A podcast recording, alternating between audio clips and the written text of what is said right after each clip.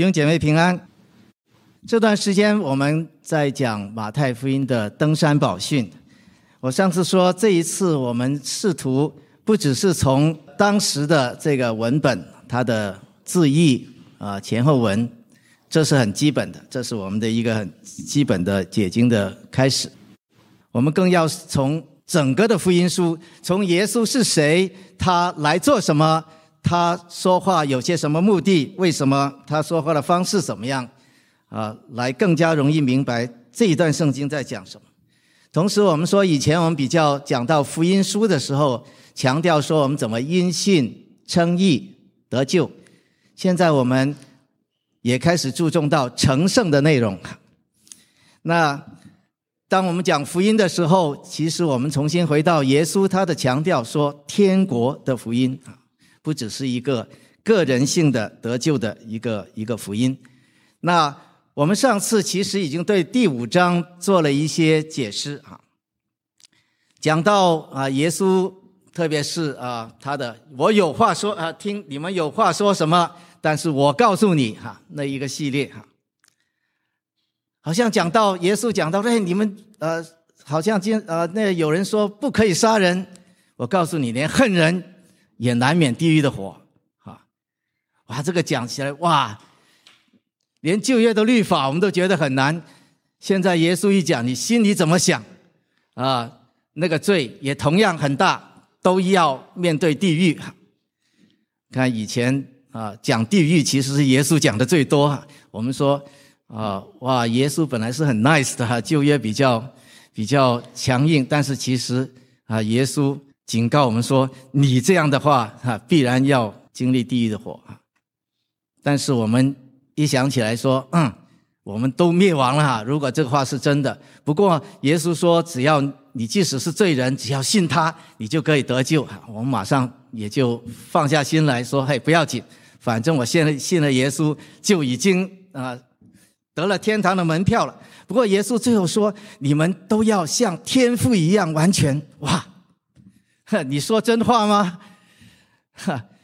我只要上天堂扫地就行了，我不在乎。耶稣好像说，你们凡是我的儿女，凡是天国的子民，你就要一样像天父一样完全。最后这其实就是我们上次讲到圣经里面讲到成圣的道理，我们将来主再来的时候，我们要完全的成圣，无可在主的面前没有瑕疵，就是我们不断的成长，越来越像基督，越来越啊。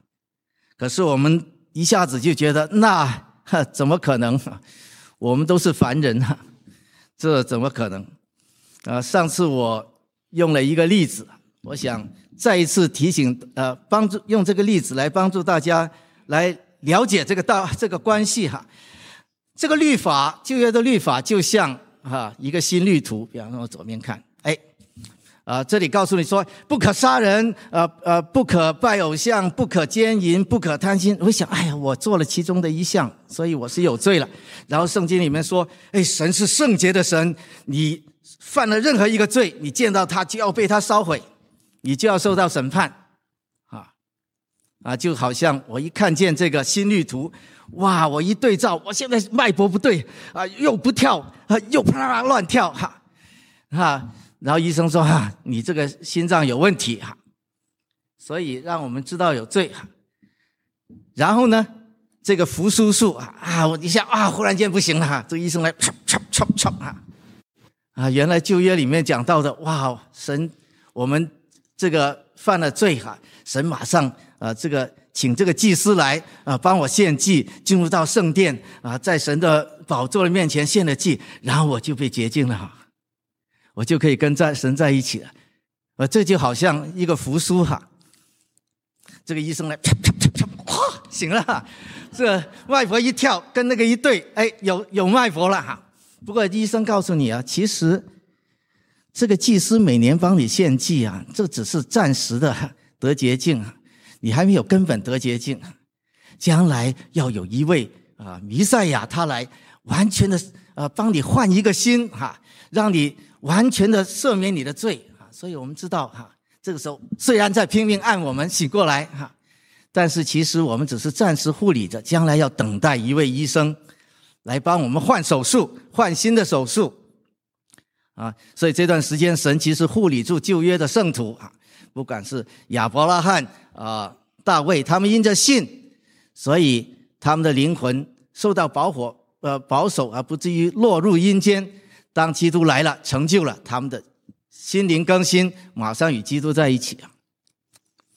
可是耶稣来了啊，他说：“嘿，你不要看这个脉，你的脉搏这样跳跳跳，好像跟这个心率好像呃正常，就是好人呐、啊。我让你看看你的心的这个图啊，这个三维空间的这个这个透视图，哇，你一看里面，哇，这里又塞了一段，这里又是黑的哈、啊，这里又是怎么样哈、啊？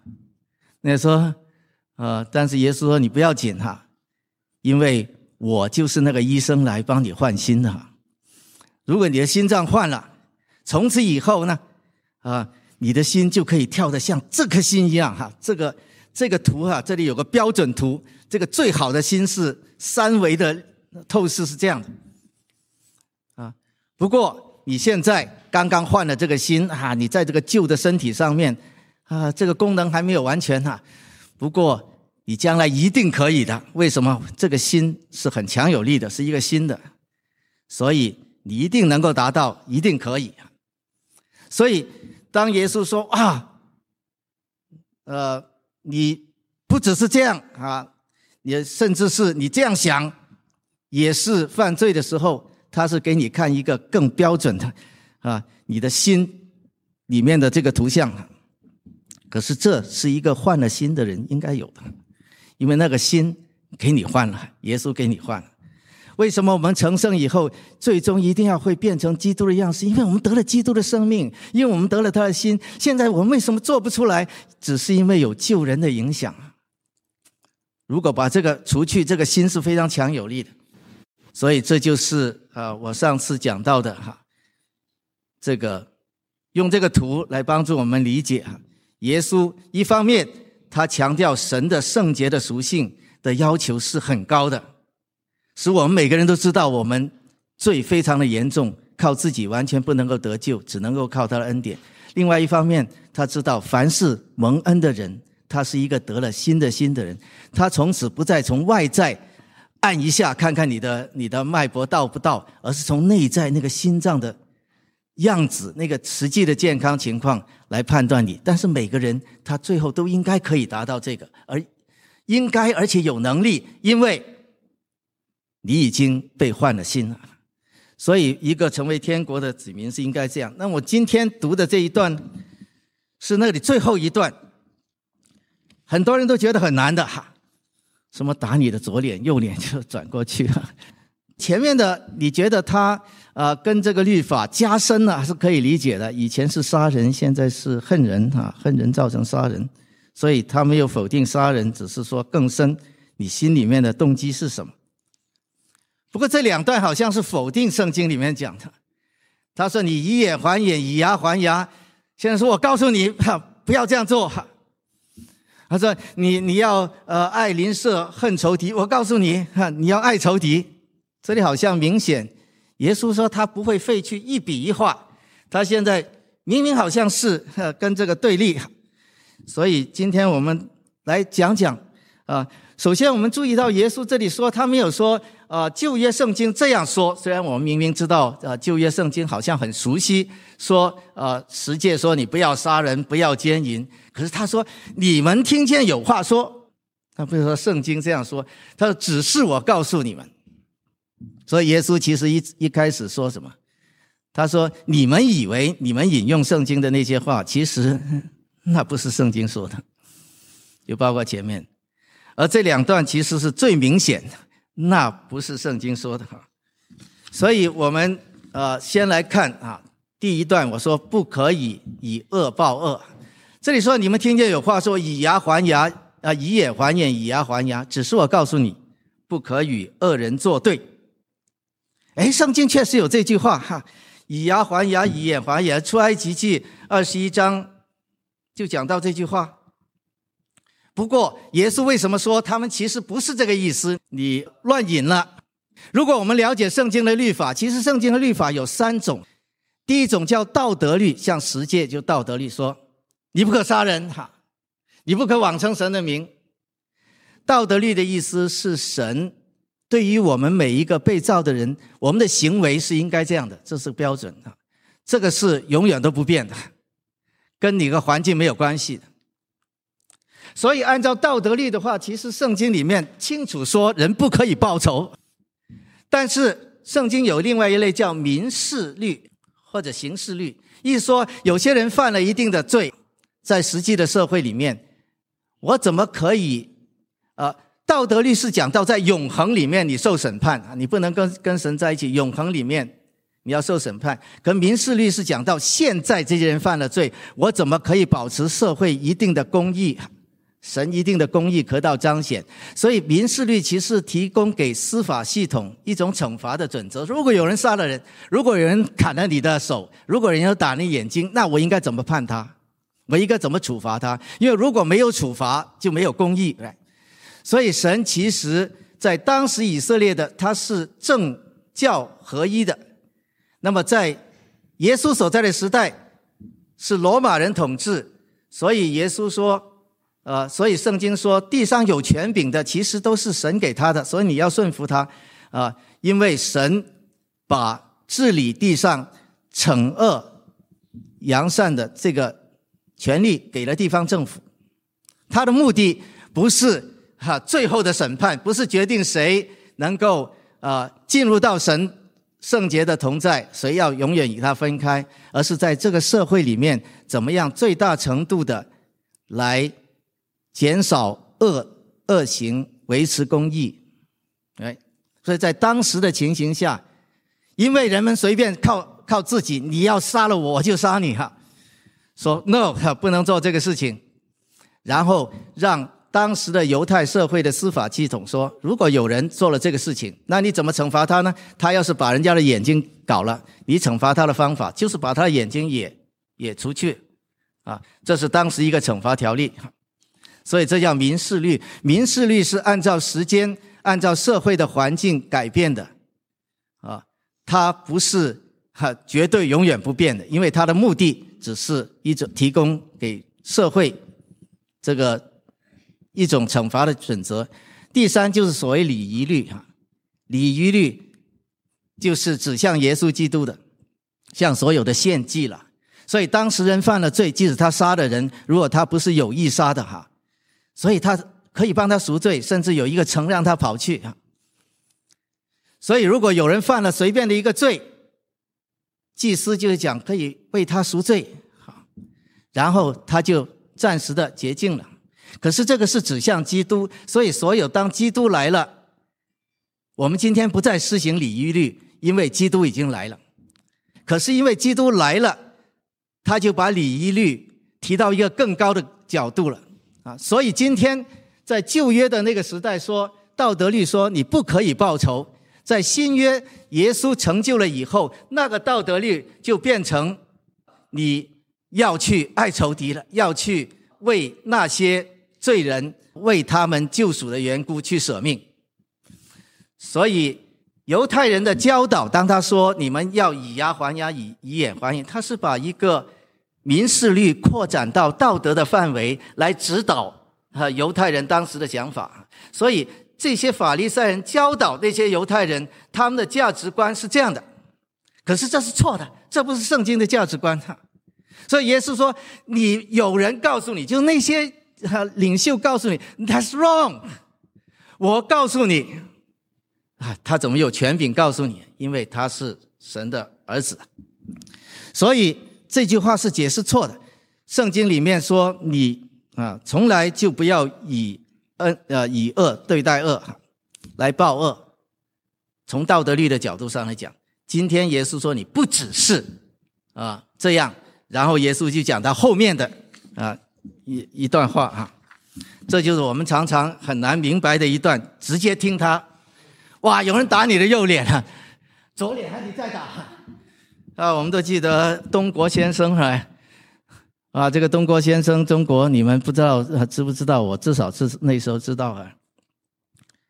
哎呀，他看见一只狼哈、啊，那个狼说：“哎呀，一个猎人追我啊，求求你哈、啊！”他哦，怜悯他，你怎么办呢、啊？把他装在一个袋子里。那个猎人过来说：“哎，有没有狼啊？没有哈、啊，走了哈、啊。”结果这个狼出来了，说：“哎呀，我现在很饿哈、啊，你能不能够帮帮我、啊，让我吃掉你、啊？”那东郭先生说：“这怎么可以啊？你这不讲道理啊！我明明恩待你啊，结果来了一个农夫说怎么回事啊？啊，他说他忘恩负义啊啊，没有，我哪里有忘恩负义啊？那个农夫说怎么可能啊？一个狼钻进这个袋子里面，你再试一下哈、啊。所以这个狼就钻进去，他马上把口扎起来，把它敲死了。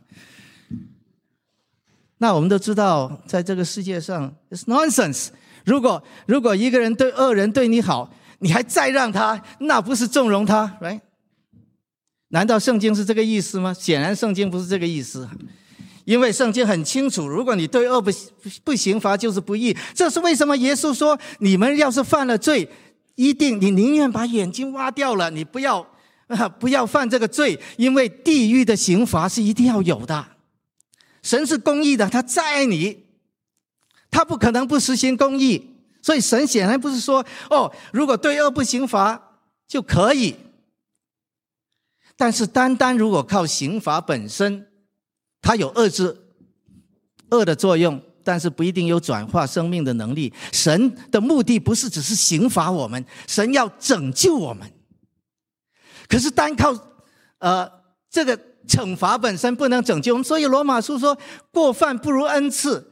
那个神拯救我们，因为一个人犯了罪，众人都死了，但是那个恩典比这个更大，因为基督他一个人在恩典里面为我们死，众人恩典都临到我们来。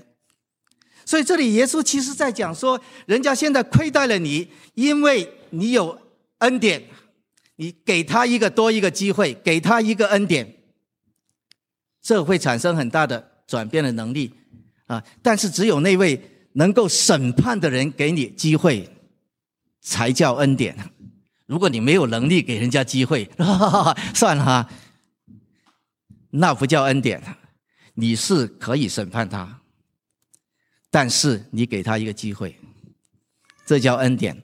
所以耶稣其实很清楚，他是一位审判的主啊，他很清楚审判是是啊，你犯了罪就是要接受审判，并且他说，其实他在暗示说，他就是那个要把身体和灵魂都灭在地狱里。他说你们不要怕那些，甚至魔鬼你不要怕他，你要怕那个最后审判你的那一位，因为他是审判的。可是你看耶稣来的时候啊，他既然说淫乱这么厉害，甚至你有定了动了淫念都要下地狱，可是这一个犯淫乱淫乱的女人，他说我不定你的罪。可是他说他没罪吗？不是，他给他另外一个机会，说你以后不要再犯罪。这是具有很大的 power。 你们看过呃《悲惨世界》嘛？啊，所以这个冉阿让哈，他是一个呃，因为因为要给自己的亲戚亲戚啊，他饿的，我忘掉了侄子还是谁哈、啊，饿的要死，他去偷了一个面包啊，就就被抓起来，然后他在监狱里面不服，整天越狱，力量又很大。所以硬是坐了十九年的牢，他出来了还有一张证明，人家都知道他是这种人，就找不到工作。所以他到了一个教一个教堂，那个那个主教哎，请呃让他睡觉啊，请他吃饭，结果第二天一早他跑了，把把他们的那个蜡烛的那个呃灯座都偷走了。结果后来警察把他抓回来，哎，他是不是偷了你的东西哈？哈，那个主教说：“哎，我早就想送给他的啊，还不止这个，再送几个银器给他。他给他 second chance， 哎，因为他已经侵犯了我，那我是不是纵容他？哎，他不要紧啊，再给你。结果，这使得他发生了很大的转变啊，他悔改，然后做了一个市长，一切做得很好。”突然之间啊，这个追捕这他的那个那个沙威哈、啊、那个警察来了，哇，认出他好像就是我们追捕这个人，现在怎么做了市长哈、啊？啊，所以就准备去抓他。后来，哎，忽然就之间说，哎，哈哈，他对不起，我搞错了。有一个人，他现在承认他是那个，他就是那个呃，我们的追捕犯了。可是现在这个人生命改变了，这个人阿阿让，他觉得我不能让这个事情这样哈，他去承认那个人是你搞错了，我是你要抓的罪犯。不过我你现在不能抓我，因为他答应了哈。 去呃照顾一个一个呃一个女工被人家啊、呃、不公对待的一个女工，她的她的女儿，最后他们在啊、呃、在一个很复杂的过程哈，呃沙威一直都想抓他，最后其实他有机会把沙威打死的，但他没有，因为他要应承了，他要办成这件事情，他要老老实实的被抓哈。结果沙威也知道这个，沙威这个人是从来都是铁面无私的哈。 可是看见这个人的改变，他的良心都受到影响，所以他最后有机会打死他，他也不打死。可是他觉得他我居然放过一个罪犯，所以他自己受不了就自杀了啊！恩典可以拯救人，刑法只能辖制恶，可是神的心意是拯救。所以保罗说到他自己，他说他是一个罪魁啊，他说基督对他反复的忍耐。 以致保罗发生这样的大大的变化，所以这里不是说啊你纵容坏人啊，这左脸打过去给他右脸，因为你是那一个得救的人，因为你是天国的子民，因为是你是有权柄的。然后你现在借着这个权柄和爱，你愿意给他一个机会，那，哎，所以第三点是要靠恩胜恶。 所以说，你们听见有话说“当爱你的邻舍，啊，恨你的仇敌”。只是我告诉你，要爱你们的仇敌，为逼迫你们来祷告。哎，我们都知道圣经里面有“爱你的邻舍”，可以找到很多这种说法。可是其实圣经里面没有“恨你的仇敌”这个讲法，因为就像我讲啊，圣经里面的道德律啊，不是这样叫你人家不要报仇。 叫人家爱，可是呢，确实是啊，在平常的呃工作里面，或者说啊、呃、人们的价值观思想，就是那个人对你不好，那个人逼迫你，你为什么要爱他？可是耶稣说要爱你的仇敌，为那逼迫的啊，来为他们祷告啊。你说哇，这太难了哈。 要爱我的仇敌啊！我我我爱一般人都不容不容易啊！我不过是凡人，我怎么有力量做这个事情呢？啊！圣经里面告诉我们这一段告诉我们，你怎么会有能力做这个事情呢？啊！你看到两点是我们能力的源泉。是啊，我们都是蒙恩的罪人，我有什么能力啊？你的能力就是那个恩啊！你是蒙恩的罪人，什么恩呢？ 就是神的普遍恩典和神的救赎的恩典啊！这里说啊，呃，这里前面讲的是啊神的救赎的恩典，说你为逼迫你的祷告，爱你的仇敌，谁是基督的仇敌啊？圣经里面说我们啊，说我们还是做仇敌的时候，他就使我们与神和好；我们还是罪人的时候，他就为我们死啊。 可是基督在十字架上，父啊，饶恕他们，这些人要杀死他。他因为他们不晓得啊，所以当基督说饶爱你的仇敌，他就是在十字架上爱你的仇敌，而他的仇敌就是我们。可他却爱你的仇敌，所以神这个救赎的恩典，借着这个恩典，如果你是一个曾经的仇敌，你被爱了，今天被释放了，那是你的力量，你可以去爱那一些。 他今天仍然不认识神，今天仍然是捆绑，像你过去一样。对，第二个，他是说，神用日头照好人也照歹人，所有的人都是神所创造的，这叫神普遍恩典。这个人，他甚至不信耶稣，啊，甚至抵抗，行各样的恶，但他还是神创造的，我仍然尊重他的人性。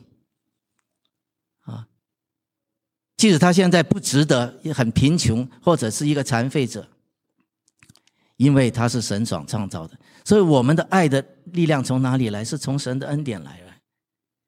因着神的创造之恩，我们每个人都是照他形象所造的，所以我可以爱任何一个人，不管他信不信。因着那些信徒，他都是基督用宝血买赎的，不管他对我态度怎么样，我可以爱他。所以这个爱的源泉恰恰是从这恩典而来。啊，圣经里面在详细的描述到这个恩典的时候，我们都记得这个故事，在马太福音十八章里面，从二十一节到三十五节，耶稣说天国的比喻，他做一个天国的比喻。二对二十三节，到天国好像一个王要他的仆人算账，才算的时候，有一个人带了欠一千万银子的来。有一个人欠了一千万银子，跑到跑到这个王那里啊啊！哎呀，你求求你哈，我现在还不了啊！这个王本来说，按你这个样子一直拖拖延哈、啊，你应该全家卖掉哈、啊，来还我的债。哎呀，求你开恩哈、啊！所以这个王说 ：“OK， 赦了哈、啊，你不欠我了，回家吧哈。”有的回家看见一个人欠他一块钱，掐住他，这岂有此理！你马上还我，不还我的话就怎么样哈？啊，那个王听说这个人怎么会这样哈？我欠了他，他欠我一千万，我都赦了他，哈，他既然现在欠一万一一块钱，他这样对待我们，所以耶稣意思是说，你们每一个人都蒙都欠神一千万，神都救了，都蒙了你们，现在。你说那个人欠，没错，那个人对你不好，不过他不过欠你一块钱而已啊。比起你跟神，神给你一千万都补了，你欠人家，人家欠你一块钱，你不可以饶恕他吗？如果这种人，他显然是不明白恩典的，他是不是真信的？这种人是应该得到刑罚的，因为你并不配得到恩典。给你恩典的缘故，不是因为你配得。你根本不领不用信心回应恩典的人是不能得救的。你真正相信这个恩典这么大，你就有能力去饶恕那些比你欠你少。所以不是说那个对你不公义的无所谓，因为你更加基督做了最不公义的事情，为你死了。如果说这个不叫不fair，然后你是有，所以因着这个恩，你是应该有这种能力的。第二是伸冤之恩。一说你为什么不要把自己抄在手里面呢？你说哦，因为没有人为我伸冤，那么警察为你伸冤，检察不行他不管，可是有神为你伸冤，有耶稣为你伸冤，他最后是审判者。是的，现在有些人可能横行，可能看起来很嚣张，如果他最后不得救，神终归要审判他，不会放过他。所以你把这个伸冤交给神，就像你现在一个人得罪你了，你不要自己去杀他，叫警察局把他抓了，可是你心里可以爱他。哎呀，这个人他因为这个缘故哈，他现在很痛苦，他既然犯罪啊，你可以爱他，希望可以拯救他。所以他说，圣经里面说，保罗说，你们不要伸冤，自己伸冤，宁可让步啊！伸冤在我，我必报应。如果你的仇敌苦饿了，给他吃；渴了，给他喝，因为你们这样行，就是把炭火堆在他头上。这个炭火堆在他头上，他如果信，他就被洁净；如果不信，就被审判。可是神在这里掌权，所以说啊，我要爱仇敌，这是更不可能的事情。神已经给了你足够的恩典，任你可能。问题是，你是不是明白这些恩典？我原先是准备呃这个例子来告诉我们啊、呃、怎么样去呃能够爱仇敌哈，一一一些宣教士跑到一个哈、啊、吃人族那里，哈、啊、被杀了被吃了，他的太太带着儿子继续去，把整个杀人族都都转变哈。不过啊，我半夜醒了哈，觉得最近啊。大家说我请他们吃干粮啊，觉得很难消化。那很难消化是一部分是自然的、啊，但是有一部分也是牧师的责任啊。如果我做得太硬了，超过他们所想，所以我想这个例子可能太硬了，连我自己今天叫我到食人族那里，我都想可能离我很远啊。所以，所以我就讲一个我自己的例子，虽然很多人都都听过。所以我原先在杜邦公司工作，我是做呃呃颜色啊，做颜色的数字颜色的技术啊。那我那个技呃数字技术真正应用在颜色是啊、呃，我当时是很领先的啊，我们公司从来没有人这样做，所以我们呃做的我做的很出色。然后我就告诉我的老板说，我们的技术可以代替旧的技术，现在有一个产品，啊、呃，我们去把它换了，啊，把我们的技术放进去。老板说，对，我支持你，呃，然后我们就要去开会啊。那老板他说他肯定会，呃，他很被我说服，然后他肯定会支持我，这个应该没有问题。结果去开会的时候，啊、呃，因为有一位是啊、呃、英国来的啊、呃、所谓技术权威坐在那里，老板一看他整个调子变了。站起来，不但不给我说话的机会，甚至呃把我们的技术，把他的技术吹得不得了，然后把我的新技术哈、啊、谦卑的哈、啊、批评了哈、啊，结果完全就是好像背后插我一把刀哈、啊。当时整个经济很糟糕，我们不但是呃拿不到这个这个呃进去这个 product， 我们整个 project 都砍掉了，我甚至可能是没有。我我现在的工作都没有了。他说，如果你要做，你就就去支持这个 product。哇，这个心里面是很难受啊，岂有此理啊！我过去跟天斗、跟地斗、跟人斗，其乐无穷，岂有此理啊！跟你斗哈、啊！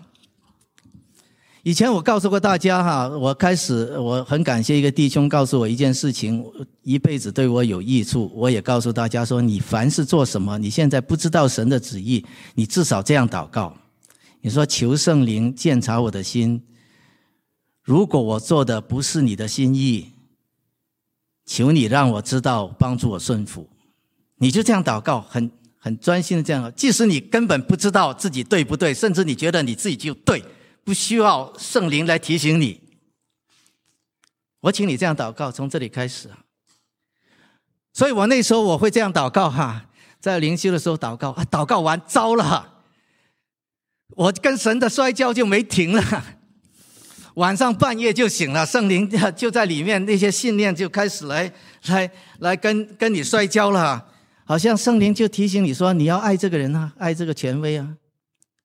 哎嘿，我没有恨他，我们不过是 business 啊，哈，我那难道职场的竞争的圣经禁止吗？哈，那那不是我没有恨他哈。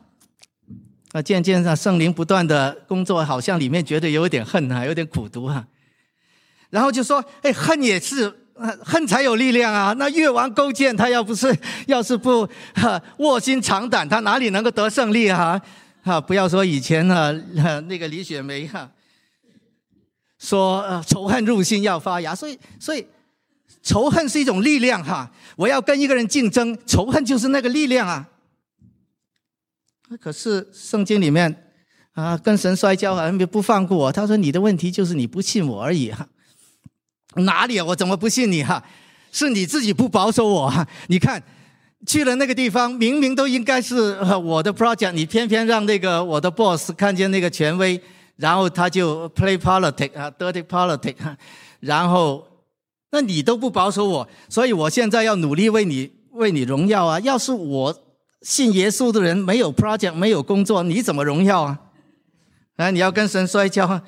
哈，神说不是，你就是不信我啊，你害怕啊？是啊，里面有点害怕。如果没工作了，哇，我家怎么办呢、啊？啊，我的房子买了没有多久啊？那我的孩子出生，不过我怕也情有可原啊。现在这个世界就这个样子啊。他说你为什么怕？好像圣灵就说你为什么怕？你当初你记得吗？你宾大啊硕士毕业，一年工作找不到啊，因为你学雷达的，一年找不到工作。哎，后来怎么Dupin居然要 support 你回去一年拿 PhD， 然后你居然在 Jessup 一年拿了 PhD， 你十月才答辩，九月就宣布你拿 PhD， 呃呃 Dupin 整个害你的部门都砍掉了，还把你收进去，你以为这是 accident 啊？你前面要被人家 lay off 了。得了两份工作，后来你你今天这个成就，就是因为你听我的话哈，所以你啊八、呃、小时以外继续传福音。你说是我从来没有恢复过你啊，啊，所以圣灵做什么？其实圣灵就提醒你的罪，圣灵让你看到恩典，然后你看到神这样一直对你，你的信心就回来了。这样一位神，我怕什么？所以我就决定，我当你一下子要顺服神的时候，哇，摔跤的时候很辛苦啊。其实所以辛苦难，是因为你跟神摔跤，不是因为要放弃这个很难。当你一下子愿意顺服的时候，就好像完全释放了，好像心里就充满了喜乐。所以我就开始很开心的跟这一位技术权威，我很讨厌的，那时候真的从心里面不讨厌他。结果后来他的 project， 他们的那个 product 到最后一一刻的时候不行了，不行不是因为他的技术，其实他们不知道他的技术跟我的技术差在哪里，而是某一个原因他们来不及搞清楚了。他说，哎，你能不能把你的东西换上去？结果我把他东西换上去一下子就可以了。结果可是可是公司还是把他看成权威，因为他是世界级的颜色权威，我是没有人知道的人。所以公司就请了他来做一个培训，我们大公司的总老板第一天都来，所有各个公司里面颜色技术人都来。你猜这一次我也再一次震动了。他说什么？他指着我，他说我过去一直反对这个人，我要用我的余下来的 career life 去学习和推广他的技术。我简直 shock。 所以过了几天呢，我们那个大大老板啊，我们公司的大老板把我介绍给 customer 说 This is the world expert of color。 他说我是世界的世界级的颜色权威。所以在我们与神挣扎的过程中，有时候你会发现啊，如果你愿意顺从圣灵，只要你去求他，圣灵会带领你。困难的时候是你跟圣灵摔跤哈，其实真正难我们是是在那里。有时候你觉得我不信更好，我不信这早就决定了，这怎么这个老子搅得我睡觉睡不了。可是你经历过那个一顺服，你就得释放，那个你才真正明白什么叫做啊随从圣灵得自由，那你才真正知道啊、呃，这是怎么一回事。所以最后，这个其实不是这一，这个应该是罗马书，我们后面讲来告诉大家。但是很多人要问我说，你讲这个 so what？ 他们要我回答一个问题 so what？ 我说现在虽然只是讲耶稣告诉你，你一定要成圣，这是你天国的一部分，他还没有告诉你 so what。但是很多人说要听 so what， 所以我就告诉你 so what。 但是要在罗马书的时候你更加清楚。刚才讲我们所以不能结出果子，或者说我们不能够去爱那个仇敌，爱那些人是敌，是基督的仇敌，他们因着我们的信仰来逼迫我们，或者不明白神来得罪我们。我们不能从心里面爱他的原因，是因为我们面对很多的问题，就像我刚才讲的，这个神说我害怕，我害怕，我要是不这样按照世界的方法做，我就失去了我的我的工工作等等等等，而我心里面缺乏盼望。所以是这样，因为我最终极是不信。像圣灵讲，其实你不相信我掌管了，你觉得你要是做不成这个东西你就没饭吃了。可是你所以不信，是因为你没有看见神的恩典。神的恩典已经带了我出了红海了，可是我过不了约旦河。我说我是有道理的，我不可能跟这些人打。神说你忘了我带你过红海，神说我的恩典够你用。所以因为保罗说你帮我把这个刺除掉，基督说我的恩典够你用。神是先把恩典给你，所以信是对恩典的回应。信不是你自己可以信，你要是看不到恩典你不可能信。而恩典哪里来呢？如果一个人都不知道自己有多罪，多深重的罪，你是不可能明白恩典的。你越知道自己罪深重，你才知道基督的恩典有多大。就像保罗一样，如果你认识到自己是一个罪魁，你才知道基督恩典有多大。可是一个人怎么可以看到自己是罪魁呢？我们信了耶稣都觉得是完人了。是福音让你知道你是你的救人是无可救药的。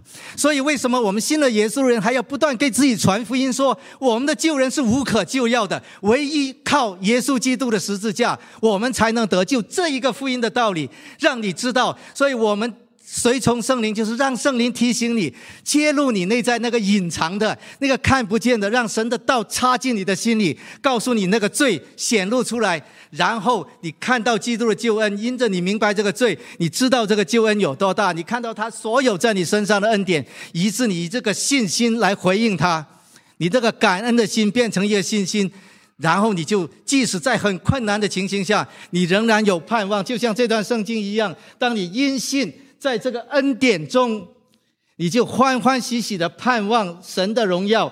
不但如此，就在患难中也欢欢喜喜，知道患难生忍耐，忍耐生老练，忍耐老练生盼望，盼望不知羞耻。以至最后，圣灵将神的爱浇灌在你的心里。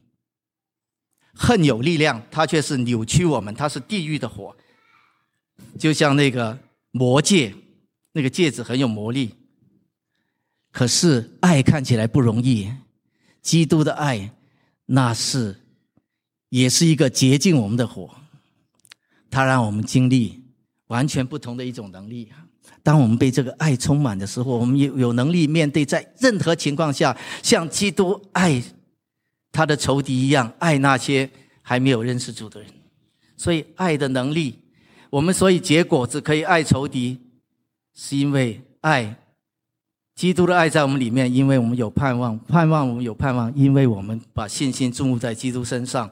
而所有这些，我们的信乃是对基督的恩典的回应。而我们要知道这个恩典多大，我们必须明白我们的罪在哪里。而所有这些东西，我们必须对自己反复的传福音，这就是那个秘诀。哦，最后我希望大家有些实践啊，两点事情。